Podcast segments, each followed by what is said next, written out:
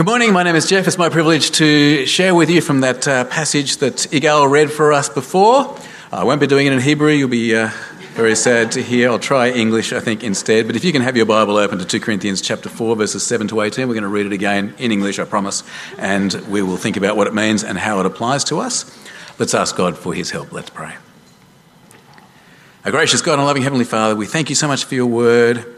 Pray now that you help us to understand what this passage says and that you will encourage us to not lose heart but to be bold. We pray in Jesus' name. Amen. I vividly remember the evening. I was 28 years old. I was standing at the train station in Redfern on my way home from a long day at Bible college.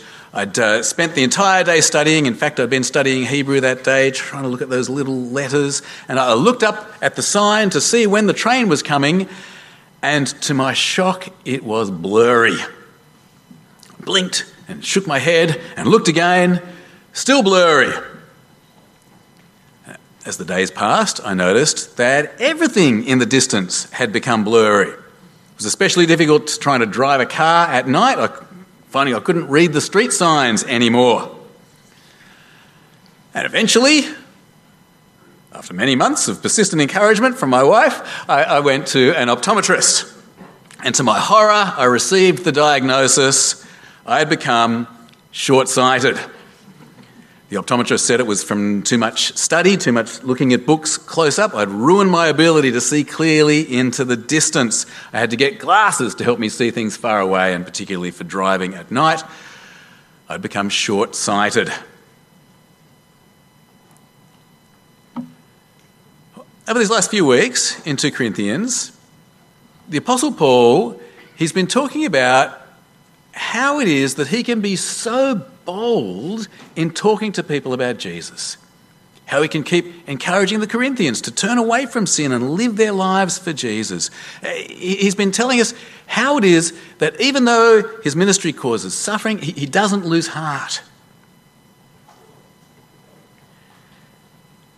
And he doesn't say it's because it's easy. Sharing the gospel, telling people about Jesus, it's not easy. Now, Paul says some people love it when he shares the gospel, but some people hate it. If you jump back, well, you don't need to jump back with me to chapter 2 because we're going to see it up on the screen here. Chapter 2 and verse 15, you can see it. The Apostle Paul writes, uh, For we are to God the pleasing aroma of Christ among those who are being saved and those who are perishing. To the one, we are an aroma that brings death. To the other, an aroma that brings life. Paul's ministry is divisive. Uh, we've used the illustration of a durian. His ministry is like, it's like a durian, the smell of a durian. Some people love it, but the vast majority of people hate it. But Paul perseveres. And why? We've seen a number of reasons. Four weeks ago, we saw a first reason. It's in chapter 3 and verse 5, which we're also going to see there. Chapter 3, verse 5, Paul writes, Not that we're competent in ourselves to claim anything for ourselves, but our competence comes from God. He has made us competent as ministers of a new covenant. Paul's confidence is not in himself, it's in God and the new covenant message, the message about Jesus. Then, three weeks ago, we saw a second reason why Paul doesn't lose heart, why he's so confident, why he's bold in calling people to live for Jesus. He says it's because the ministry of the new covenant is so glorious. It brings life instead of death, it brings pardon instead of condemnation. Through the gospel of Jesus, the veil is taken away, and those who trust in Jesus can stand in the presence of God forever. The message about Jesus is so glorious, so mind blowingly magnificent that, that Paul he can't keep it to himself. The message is so glorious, and Paul is captivated by this glory, he's gripped by this glory. That is why he is bold. And then two weeks ago, we saw a third reason. Why doesn't Paul lose heart? Why does he keep going even when it means suffering? Because he knows it's not up to him. He himself can't convince anybody to become a Christian. Paul cannot do it. That is a miracle that only God can do. But God can do it. As people hear the true message about Jesus, God can shine his light into their blind hearts. So they see how glorious Jesus is, so they put their trust in him. It happened to Paul, he's seen it happen to other people, he's confident that God can do it, and so he doesn't try to change the message, doesn't try to trick people into trusting Jesus, doesn't try to preach himself and make everyone think how good he is. No, no. Paul faithfully serves God and people by just telling the message of Jesus like it is, as faithfully and as clearly and as accurately as he can, and he lets God worry about the results. Now, over these last few weeks, we've been trying to remember all these things by using some actions. And everyone loves this, I know. I'm getting no complaints whatsoever about these actions. Everybody loves it. So I wonder if anyone can remember. Anyone remember? I should be like a durian for Jesus because, can you remember the first one? It's about God's message, not me. And because I'm, second one, gripped by the glory of the gospel. And third one, because God is the one who shines the light. Excellent. So good to see all these joyful faces doing these wonderful, very grown up actions. Well, now in our passage today, we see another reason why Paul perseveres in boldly talking about Jesus. And in this section of, his letter, what he does is he, makes a series of contrasting images. Contrasting images. The contrast is between the image, all images that express the suffering and trouble that comes with sharing the message about Jesus now, contrasted with the eternal glory that the message brings. So it's a series of contrasting images the suffering contrasted with the benefits. And the first image, first image Paul uses is treasure in a jar of clay. Now, a treasure, of course, is very valuable, it's very precious, it's, it's, it's beautiful and desirable and expensive, but a, a clay jar is not valuable. A clay jar is disposable, it's not worth anything, it, it's not beautiful, it's not desirable. And it may seem strange to keep a precious treasure in an, in an old clay jar. But here on earth, the Apostle Paul says, that's what it's like when you tell people the message about Jesus. When you talk to people about Jesus, you have an incredibly precious treasure.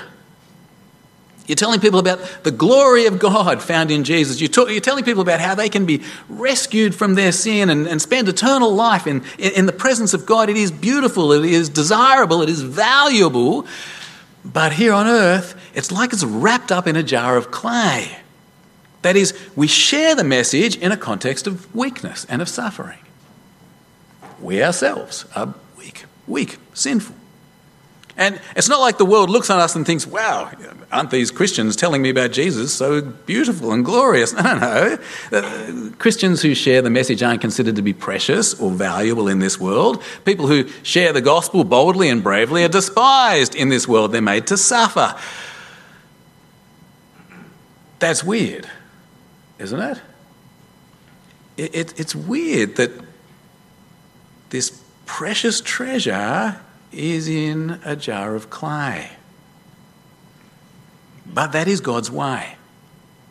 And Paul gives the reason, the reason why God does it this way, sharing the precious treasure through the jars of clay, is because he's the one who shines the light. And the fact that the treasure of the gospel comes in jars of clay, it shows that it's God's work. It's not the impressiveness of the clay, it's not the impressiveness of the people who share the gospel that convinces anyone to put their trust in Jesus. It is God who powerfully reveals the treasure and saves people. So 2 Corinthians chapter 4 and verse 7, have a look with me. 2 Corinthians chapter 4 and verse 7.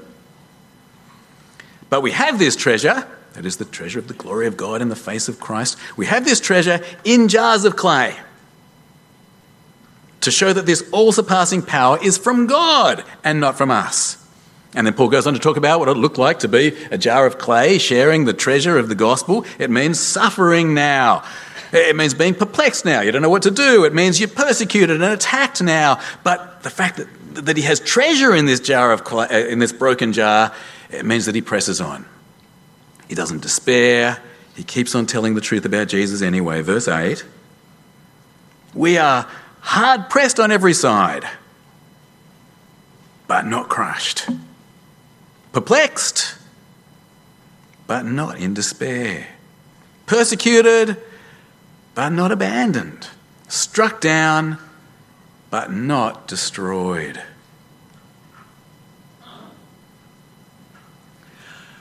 I don't mind cooking.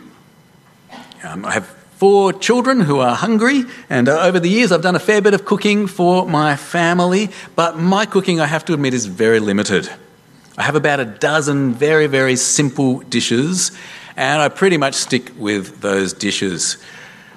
But another kind of cooking that I often do for my family is this I will heat up leftovers of something that my wife Carmelina has cooked. Now, Carmelina is a real cook, a proper cook. She cooks complex and delicious things. And so sometimes I will present a complex and delicious dinner to our children, and I might try to present it as my own making. Look at what I've cooked for you. But they're never fooled. Straight away, they know the truth. This is not dad's work. Dad could not possibly have cooked this complicated, delicious thing. This is definitely mum's work. Mum cooked this, dad just heated it up. It's a bit similar when people become Christians. As we present the gospel in all our weakness and sin, as we present the gospel with all our fear and embarrassment, as we present the gospel with all our ignorance and inability to convince anyone, as we present this treasure in jars of clay, and then as it does its amazing work, as it miraculously turns people's whole lives around, as it miraculously transforms people, what becomes perfectly clear that wasn't our doing. That was God's work. That was God did that, not us. And so all the glory goes where it deserves. Not to us, but to God. Treasure in jars of clay. Do you see the image? And you see why God does it that way? Well, that's the first image. Paul now moves to a second image. It's the image, it's a bit of a strange one. It's the image of having the death of Jesus and the resurrection of Jesus all in you, carry, carrying around both the death of Jesus and the, the life of Jesus. Uh, Paul says, telling the truth of Jesus now, it's a bit like having the death of Jesus happening in your body. As you tell the message, people hate you like they hated Jesus. Uh, they, they might even kill you like they killed Jesus. It's like you're carrying around the death of Jesus all the time. But this same message of Jesus that, that, you, that, you, that you share with people, it brings life. It brings eternal life. It brings life to us as we believe it and as we proclaim it, and it brings life to other people as they put their faith in Jesus. And so Paul uses this image. He says, It's like I'm carrying the death of Jesus around so that I and you, Corinthians, can experience the life of Jesus. He is suffering so that people can be saved. That's how it was for Paul. He carried around the death of Jesus so that he and the Corinthians could have the life of Jesus. Verse 10 We always carry around in our body the death of Jesus so that the life of Jesus may also be revealed in our body. For we who are alive are always being given over to death for Jesus' sake, so that his life may also be revealed, so that his life may also be revealed in our mortal body. And so then death is at work in us, but life is at work in you. So two contrasts, two contrasts so far. Precious treasure in a jar of clay, and then both the life and death of Jesus in us. You see both contrasting uh, the, the, the, the present truth that sharing the gospel about Jesus means suffering with the future truth that it's, it's, there's eternal life. There's eternal life in the message. Both images pointing to the same reality. Paul goes on to say that sharing the gospel therefore requires faith. You have to believe that God is going to raise from the dead those who trust in Jesus. You have to believe there is eternal benefit in sharing the gospel. You have to believe God's promises, otherwise, you will lose heart. If you just think about the suffering, if you just think about the embarrassment, there's, no way you'll keep talking about Jesus. You have to believe God's promises for the future. Verse 13 It is written, now he's quoting from the Old Testament, I believe, therefore I've spoken. Since we have that same spirit of faith, we also believe and therefore speak. because we know that the one who raised the Lord Jesus from the dead will also raise us with Jesus and present us with you to himself. All this is for your benefit, so that the grace that is reaching more and more people may cause thanksgiving to overflow to the glory of God. Therefore, we do not lose heart. See why he doesn't lose heart? Because he's not just looking at the suffering now, he's believing God's promises for the future.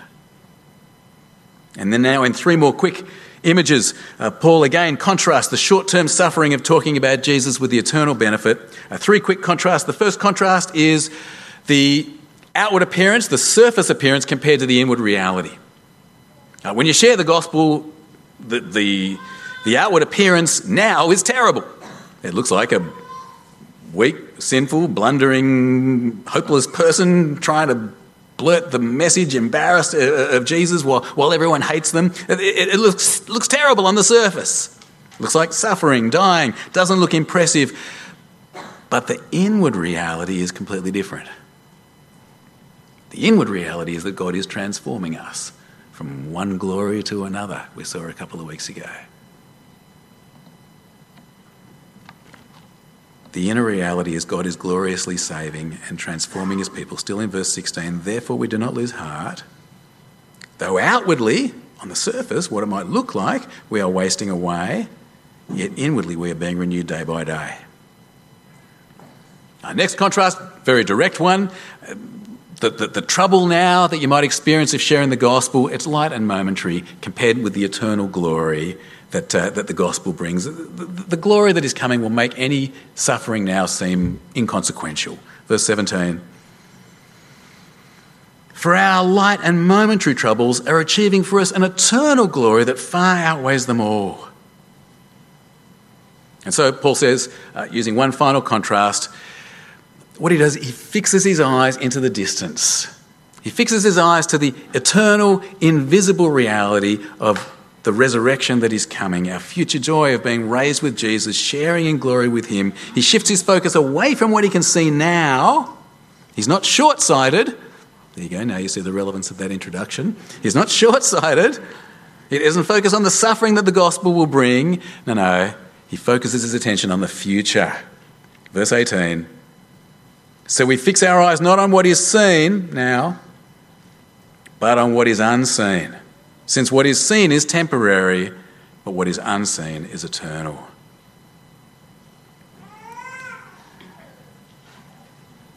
All right, can you see what's here then in this section of 2 Corinthians? It's a bit tricky, lots of, lots of kind of images running around everywhere, but can, can you see it's all one big idea and it's pretty spectacular. This is very precious, isn't it? Paul is talking about what it is like to be a bold Christian to be someone who talks about Jesus, someone who keeps faithfully calling people to turn away from sin and live for Jesus. And what's it like? It's like having treasure in a jar of clay. It's like carrying both the death and the life of Jesus around with you all day. It, it, it means believing God's promises about the future resurrection. It's like on the surface, everything's falling apart, but underneath, God's transforming you. It's like eternal glory outweighing momentary suffering. And it means looking forward to the invisible future, eternal future, rather than the visible temporary pain. Lots of images, but just one big idea, isn't it? Sharing the gospel will mean suffering, it'll mean discomfort, but it is eternally worth it. And so Paul looks beyond the suffering, focuses on the future glory, and that's why he doesn't lose heart. Okay, well, let's think about applying this passage to ourselves. How can this passage help us to be bold? How can it help us to, to not lose heart, to not be silent? Well, I told you before how I became short sighted. Too much study, too much time focusing on stuff close up. Uh, I, I lost my ability to see into the distance. I was short sighted from the age of 28 right up until my mid 40s. Uh, but then at the age of around about 45, I experienced what I, what I thought was a miracle. My eyesight righted itself. I could once again see clearly into the distance. I threw away my driving glasses. I pronounced myself healed. but it didn't stay like that for long.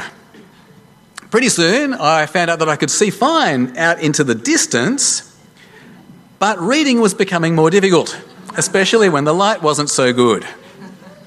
Now, naturally, I assumed that this was some conspiracy among publishers to shrink the writing on all books. Uh, and for a couple of years, I, I played trombone with everything as, as I tried to read. But eventually, after months of persistent encouragement from my wife, I went to an optometrist.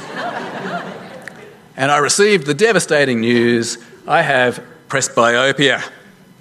I'm a Presbyterian with presbyopia, uh, an old man with old eyes. I was short sighted, but now I'm long sighted. Now I'm far sighted. And so once again, I had to get glasses, this time for reading rather than driving. Uh, somebody asked the question this morning, why am I not wearing glasses now? You, should, you can probably read the writing on this from where you are. It's a, uh, yeah, okay.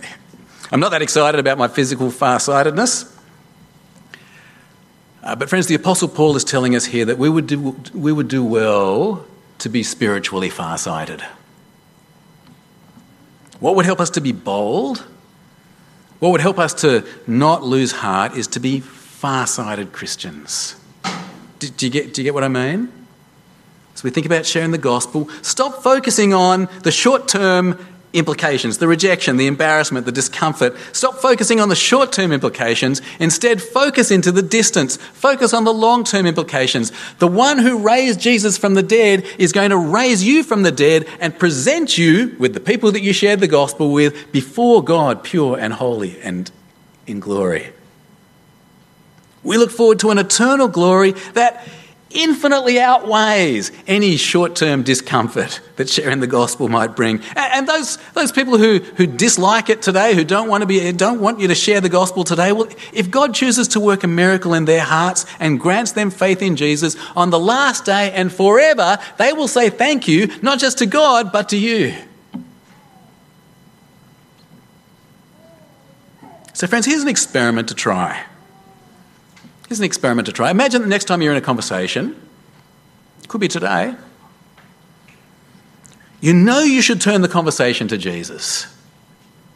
The opportunity is right there in front of you. But you think, yeah, too uncomfortable. I can't face it. They won't be interested anyway. You, you, you lose heart. Here's, here's just a, a thought experiment to try in a situation like that. See if, it, see if it works. Think to yourself, how will I look back on this conversation in a hundred years?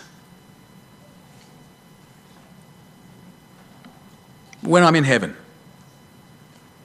how will I look back on this conversation in a hundred years?